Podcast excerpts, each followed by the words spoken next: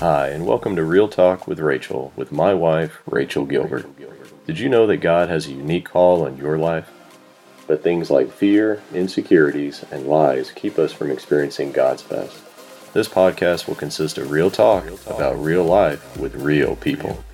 We pray that every episode brings you one step closer to your original design so you can confidently pursue your God given dreams.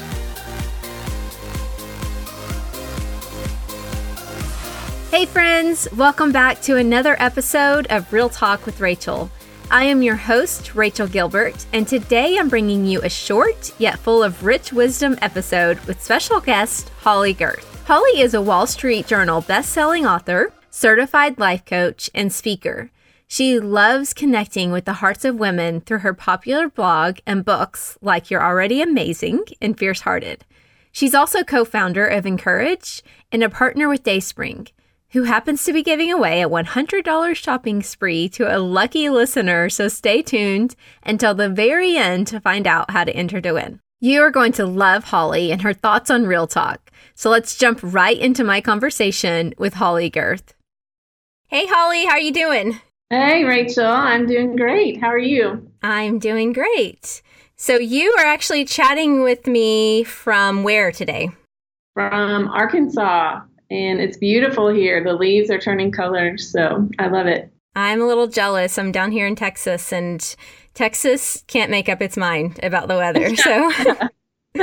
yeah. Um, okay, so let's go ahead and jump right in. We have a lot of stuff I want to talk to you about. Go ahead and tell everybody just a little bit about yourself. Hey, I'm an author, an encourager, a wife, and a mama. And I grew up in Texas, so I like to say y'all and I'm fond of coffee and anything with chocolate and peanut butter frosting. You want to know something funny about y'all? So I've lived in Texas now 12 years this January. Last year, I caught myself saying y'all and I shocked myself. And then I haven't stopped saying it since. So I guess it's like once you once you cross over the line, there's no going back. it's kind of addictive. yeah. So I'm now a y'all girl. Um, all right. So you have written several books, um, but your most recent one is Hope Your Heart Needs 52 Encouraging Reminders of How God Cares for You. I would love for you just to tell us a little bit more about that and your heart behind that. Yeah, well, it started in a season where I was just feeling kind of blah and going through some hard things, and I wanted some encouragement. And I felt like I didn't want just something external, like, oh, it's going to be better or advice. I wanted to know more about what God Himself could offer me in this season. And so I started it in a journal that was just my personal journal. And I would read about a name of God every day and write about what that meant to me. And I kept doing that over several weeks and then months. And at some point, I realized I want other women to be able to read this too. And so it was really a process for me of learning about the heart and character of God, which was so reassuring because everything else in our lives can change. But who God is and how he loves us always stays the same. I love that that started as a personal journal because I feel like sometimes we can look at people who have written books and been like, wow. I mean, I know some books they do, you do just sit down and you write and you have that purpose in mind, but it's that's just something God's been speaking to me personally a lot lately of those baby steps, those baby yeses. We sometimes don't even realize the full extent of how God wants to use those things. Yeah. Yeah, I really never intended to publish it. And the name I had for it was just The Love Project. Like that was the title I used. And I just didn't ever think it'd be out there. But I love that it is because it helped me a lot. And I think it'll help other people too. Yeah, I love that name. That's cute. Um, okay, so whenever I was looking at this book, I saw, I read a quote that is in the description of the book, and it said this. And I was like, oh my goodness, we have to dig into this a little bit because it's the heart of this podcast. It said, she realized that she didn't have to settle for, quote, I'm fine, when there was someone whispering to her in every moment, you're mine. First of all, that phrase right there is just amazing. But I would love for you to kind of elaborate on that phrase, I'm fine, and how we can get real with ourselves and others when we're not fine. Yeah, I think it's easy to just answer, How are you? I'm fine. You know, when there's always a lot more going on under the surface that our hearts need to share. And so I'm a person who, when I'm hurting or struggling or whatever, my default response is try harder. Mm-hmm words run around saying I'm fine a lot when I may not be. And so I feel like God's been teaching me that it's okay to share the hard things in my life because they aren't my identity. They aren't my destiny. You know, my identity and destiny are that second phrase that I'm His and He's going to get me through this. And He gets a final word on who I really am. And so that's just reassuring to me and helps me say what's real instead of just I'm fine. I love that. And you know, something that I would be curious to hear your opinion on the flip side of it. Something God's been reminding me of is not to just be somebody who doesn't always say I'm fine, but also to be somebody who's prepared to hear the not I'm fine responses. So let me yeah. explain. Have you ever said to somebody, How are you doing? And we're all expecting, most of us anyway, for most people to come back and say, I'm fine. So it almost yeah. takes people aback when they do actually go, um, actually, I'm not okay. Like, we're almost sometimes not prepared to handle that. So, what is your perspective of how do you prepare yourself to be in a place to handle people's responses when they don't say, I'm fine? Yeah, I was actually reading last night Brene Brown's latest book, and she talked about the difference between empathy, which is powerful and healing, and sympathy, which is kind of dismissive. Mm. And so she the most powerful thing we can say to each other is, I see you, I hear you, I've been there too. And she said that doesn't mean that you need to have gone through the exact circumstance someone is going through, it means saying that you can relate to the emotion that they're feeling. So the details may be different, but like we all know what it means to be afraid or to be ashamed or to feel uncertain about the future or disappointed. And so she said, if we can just sit in that place and let people share their emotions without trying to fix it or make them or ourselves feel more comfortable, then that's really what is healing. And I thought back over my life and I could think of times when someone had done that for me, just sat and cried with me or said, Man, that's hard. And I've been there too. And I think that's a gift that we can give each other. Yeah, I feel like you have been reading my journal because that is something that I recently had a conversation with a friend about. And she was walking through something tough. It was a breast cancer situation. And she said she noticed people since they didn't never know how to respond to her, sometimes they would just start avoiding her because sometimes we feel like, well, if I don't have the perfect thing to say, I'm just not going to say anything because what if I say something stupid or, you know, because we, we think we're supposed to fix people. So I love that quote that you said, I see you, I hear you, and I've been there too. That's just so freeing to have those in your back pocket that if somebody gets honest with you and vulnerable that no, I'm not doing well, you don't have to have pressure to fix them. You're just, just love on them. So that's very freeing. I love that. Um, okay, so I ask every guest who comes on the show this question What does real talk mean to you? I don't know if I've ever told my listeners that, actually. It's kind of funny. I realized that today. I was like, huh. Um, so now you all know, those of you who are listening. And I loved your answer so much that we're really just going to dive deeper into your responses. The first thing you said was that real talk is the courage to be vulnerable. So tell me more about what that looks like for you.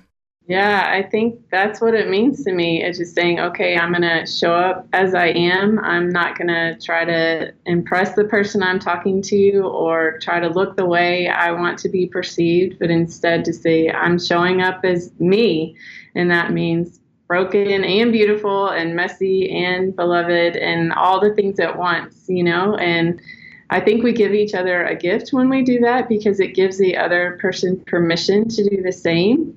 So I think a lot about like the gift of going first because mm. it's hard to go first. It's hard to be vulnerable first. I think that's the part that takes a lot of courage. So sometimes I just have to take a deep breath and think, all right, I'm going to give this person the gift of going first and being vulnerable first. And I don't always do it. Sometimes I chicken out, but that's something I'm trying to practice. The gift of going first. I love that. And I also am curious what you think about being vulnerable in a one on one setting. So I think some of us have a little easier time being vulnerable if it's just you and me together, like, you know. But what happens when you get into a group setting? Is there any differences in what being vulnerable looks like in a group setting versus one on one? I think that's a great question, whether the group is in person or online. I think it's really important to have discernment about why we're sharing. I think true vulnerability is you're doing it, yes, for your own heart, but also for the benefit of the other person who's listening and sharing with you. And I think if we are being vulnerable or calling it that from a place of anger or to come to our own healing in a very public way, that we probably need to stop and say, okay, before I put this all out there for the entire world, I need to do some healing with people who know me really well and that I trust really deeply. And then when I'm in a place where I can use my vulnerability to serve others, that's when I think you consider taking it to a larger group.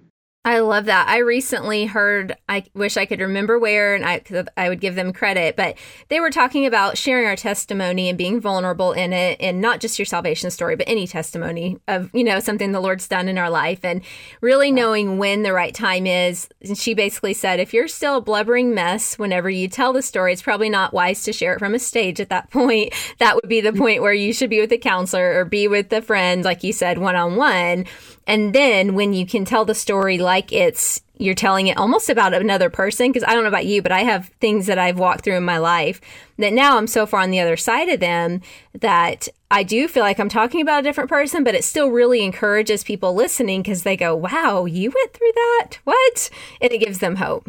Yeah. Um, the next thing that you said about Real Talk was having a soft heart in a hard world is courage, not weakness. And I really could not agree with this statement more. But I, I would love to know, practically speaking, what does it look like to have a soft heart? I think that it means in a world that tends to be quick to criticize, that we are quick to offer compassion, mm. that in a world that tends to condemn and draw lines, that we keep our arms open and our curiosity engaged, that we choose not to become hard and to fold our arms and to stand on the sidelines and judge others, but instead we say, I'm going to have the courage to love and to feel and to risk and to put myself out there and to get to know people who are different than me and to show up in my own life. And I think that is true vulnerability and true courage. It's easy to have a hard heart, it's easy to criticize, but it is really hard, I think, especially now, to choose the opposite. I agree with that. Well, I know many women, and this includes myself, have experienced pain and rejection when they decided to be real and vulnerable with other women. So I am curious, how do you feel we can be a safe place for each other so that this real talk can happen? I think it's similar to what I just said that we start by saying, you know what, I am never going to criticize one of my sisters. I'm always going to have my sister's back, whether that's in person or behind closed doors even if I don't agree with her. That doesn't mean we don't speak the truth in love. I definitely think there's a time for that. But we all know the difference between criticism and judgment and compassion and speaking the truth in love. And I think, like I said too, that we share our own hurts and struggles because if people have us on a pedestal, they're not going to feel safe with us. They're going to keep their guard up and say, This is someone I need to impress, but not someone I can be my full self with.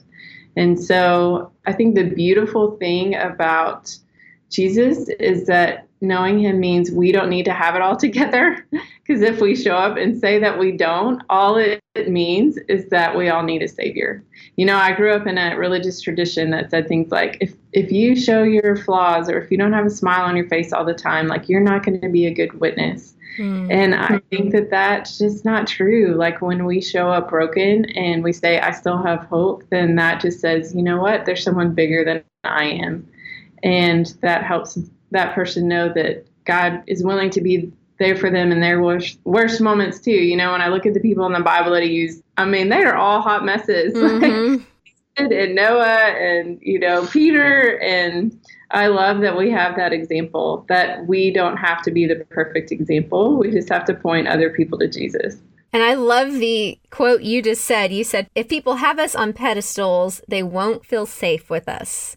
I love that because that's just so freeing to think about uh, the whole, you know, we tend to, I don't know, I can't speak for everybody. I'll speak for myself. We tend to really look up to people and we want to surround ourselves with only people that we have maybe put on pedestals. And um, that's just one more reminder of why it's not healthy to put man or woman on pedestal. So, what do you consider to be the opposite then of real talk? I think believing the lies that our hearts hear, you know, mm. and living by them and saying them to ourselves and each other. I almost think that the hardest place to do real talk is in your own mind. Mm. Me, you know, because I battle lies like you're not good enough, or you're letting people down, or you need to be trying harder, doing more, be more like so and so. And that's not real talk. At least I hope not. Mm-hmm. And so think in that space, we go back to the truth of I'm loved, I'm accepted, I have what I need for God's plan for me. And on the days we can't remember it for ourselves, we reach out to someone else and say, you know what? It is very loud inside my head and my heart today. I need you to remind me. And we go to God's word and do that too. So that is an ongoing struggle for me. I'm just kind of wired that way, and I feel like I have more victory than ever before but that's my biggest challenge. It's easy for me to offer compassion to other people and really hard for me to do the same for myself. Well, you brought us into my next question with beauty because my next question really was that I would love for you to do some real talk right here with me about some of those things that you just mentioned. Um, I love how you said that the believing the lies in our own mind. So, if I were to go to somebody and say, "Hey, I'm believing all these lies about myself," sometimes you know people do the fixing thing, and that doesn't always feel great. I think at the time initially, maybe like does that make sense? Yeah. So how would you go to somebody? I guess is my question. If you were having a day where you're believing one of those lies that you mentioned, so call out one of those lies you were talking about. Well, I think one of my signature one is you're not enough. Okay. And so I have a, a, really dear friend that I will text and say, I'm believing this lie today. Tell me the truth. And she knows my heart enough to know what I probably need to hear. So, mm-hmm. probably the people that you can go to with those, it's probably going to be a small circle, you know, where you've done some life together and they know not to give you a cliche or pat you on the back or, you know, yeah. whatever it is that you don't need in the moment. So, I'd say that's the first step. Yeah. What do you feel like that lie you're not enough because I that's a common lie many of us have rolled around in our head for sure. I can relate to it myself. What do you think the root of that is? I think that we want to do well. We want to love well. We want to serve God well. We want to do our work, you know, with excellence. I think it's from an honorable place but it just gets distorted where we feel like our identity and our worth are dependent on that. And saying, I'm not enough, you know, it seems like the answer would be, yes, you are. But I found the answer is, yeah, absolutely not. you mm. are not. Hmm. You know, like, why are you trying to carry that on your own shoulders? Like, Jesus is enough in you. You know, that's what makes my shoulders relax again and make me take a deep breath, you know, and be okay again is realizing, like, wow, I've taken on so much that God has never asked me to have responsibility for. And that's why it feels like I'm not enough because I think my job is to save the world mm-hmm. and, you know, cure poverty in one day and write the most amazing book the world has ever seen. And it's a trigger for me to realize I've gone back into a place of having really unrealistic expectations for myself. And so that feels like a really ironic answer, but that's a place I have to go to and then reevaluate like what are those expectations I've taken on and what is God actually asking me to do right now and here in my everyday life and be faithful to that. Well, I love this is again, so if you're listening, this is basically to me what real talk looks like is we all have lies that are rolling around in our head, whether they're from past experiences, something that triggered us even, you know, I've been going through I'm in school to be a counselor and I, I have to be honest, being in school to be a counselor, I'm like, "Oh man, I'm having to deal with some of my stuff." Like, you know, I just wanted to learn about counseling. I didn't want to be counseled, but um, I am being majorly counseled. And so some of these these things are, do stem, I feel like, from past experiences, and some of them are just, you know, you kind of see the same old lies that come up. But what I love is that you brought this lie out of the darkness into the light. We talked about it. We took what the enemy meant as evil and said, oh, wait, let's flip that around. And instead of I'm not enough, Jesus is enough. And that's the truth. And so to me, that's the power of being real and honest with e- each other is there's so many times that we feel like I'm the only one who has these crazy thoughts. I'm the only one who struggles with these lies. I'm the only one. That's I feel like one of the biggest lies of the enemy is to get us to believe you are just so alone on that struggle. What is wrong with you? You know, uh, nobody else struggles with this. And so I hope if you're listening today that you are encouraged by that. That again, you don't have to get online and on Facebook and all of that to talk to people about things. You can get just one really good trusted friend and talk to them about this kind of stuff. And it's really powerful. Um, okay, so a couple more things. We have a little bit of time left. Yay. So you are in um, Dayspring right now, right? Yes, I am. Okay, tell me a little bit more about how you got to be doing what you do there. Okay, so Dayspring is a Christian subsidiary of Hallmark. So they primarily do greeting cards, but also gifts and now gift books and Encourage is part of Dayspring. And I actually started here when I was a 19 year old freshman in college. So I've partnered with them for over 20 years now. So my grandparents wow. had a Christian bookstore when I was growing up, and I was that kid who always wanted to be a writer. So my freshman year of college, the Dayspring sales rep came and called in my grandparents' store, and my sweet Nina said, "I have a granddaughter who wants to be a writer. Can she send you some card ideas?" So over Christmas break, I did, having no idea. That was very unlikely that they would accept anything, you know, completely clueless about the process. But God opened a door and they did. So I started out as an intern in writing, and then I became an editorial director here for almost a decade. And then around 2010, I transitioned out of being an employee so that I could mostly work on books. But I continue to write cards for them. And today I'm in the office because we're going to do a gift line together. And I have some gift books with them too. So it feels like family. Like when I'm here, it just feels like coming home, which I'm really grateful for. Well, that story is really encouraging, and I'm glad you were able to share it on here because I heard you share at Declare, and it encouraged me in two ways. One for myself, but also my I have a daughter who's nine, and she has been writing stories since she could write, you know, and since she was able to, and she draws and she'll lock herself away, and she has this big folder of all these stories she's written, and I try to really encourage her. Just hearing your story is so encouraging to me that when God places a gift in you you just cultivate that gift by the fun part of it, which is the writing in your case, and then he opens those doors. And so that's one of the reasons I really wanted the listeners today to hear your story is that that story has really stuck with me after I heard it of just do the thing you love to do that God's called you to do that you have fun doing and take that gift and just open your hands up wide and see where the Lord will take you. So thank you for sharing that with us today. And then you, Dayspring actually is going to give away a $100 shopping spree to one of our listeners. So I will make sure to let them know how to enter at the end of this episode. So you guys stay tuned for that. Okay, Holly. So as we wrap up, I would love for you to just tell people where can they stay connected with you online? I would love for folks to connect with me at hollygerth.com and you can subscribe there, get some encouragement in your inbox and goodies. And I'm also on all the social media platforms too. Awesome. Well, thank you so much for taking the time to come on here today. I know that a lot of people are going to be encouraged by hearing your story and just also the words of wisdom you had to share. Thank you for having me. Is anyone else inspired to do some real talk today? I love how my conversation with Holly summed up so beautifully my heart for this show. Be sure to grab her latest book, Hope Your Heart Needs, to glean even more wisdom and encouragement from her. And don't forget, Dayspring is giving away a $100 shopping spree just in time for Christmas.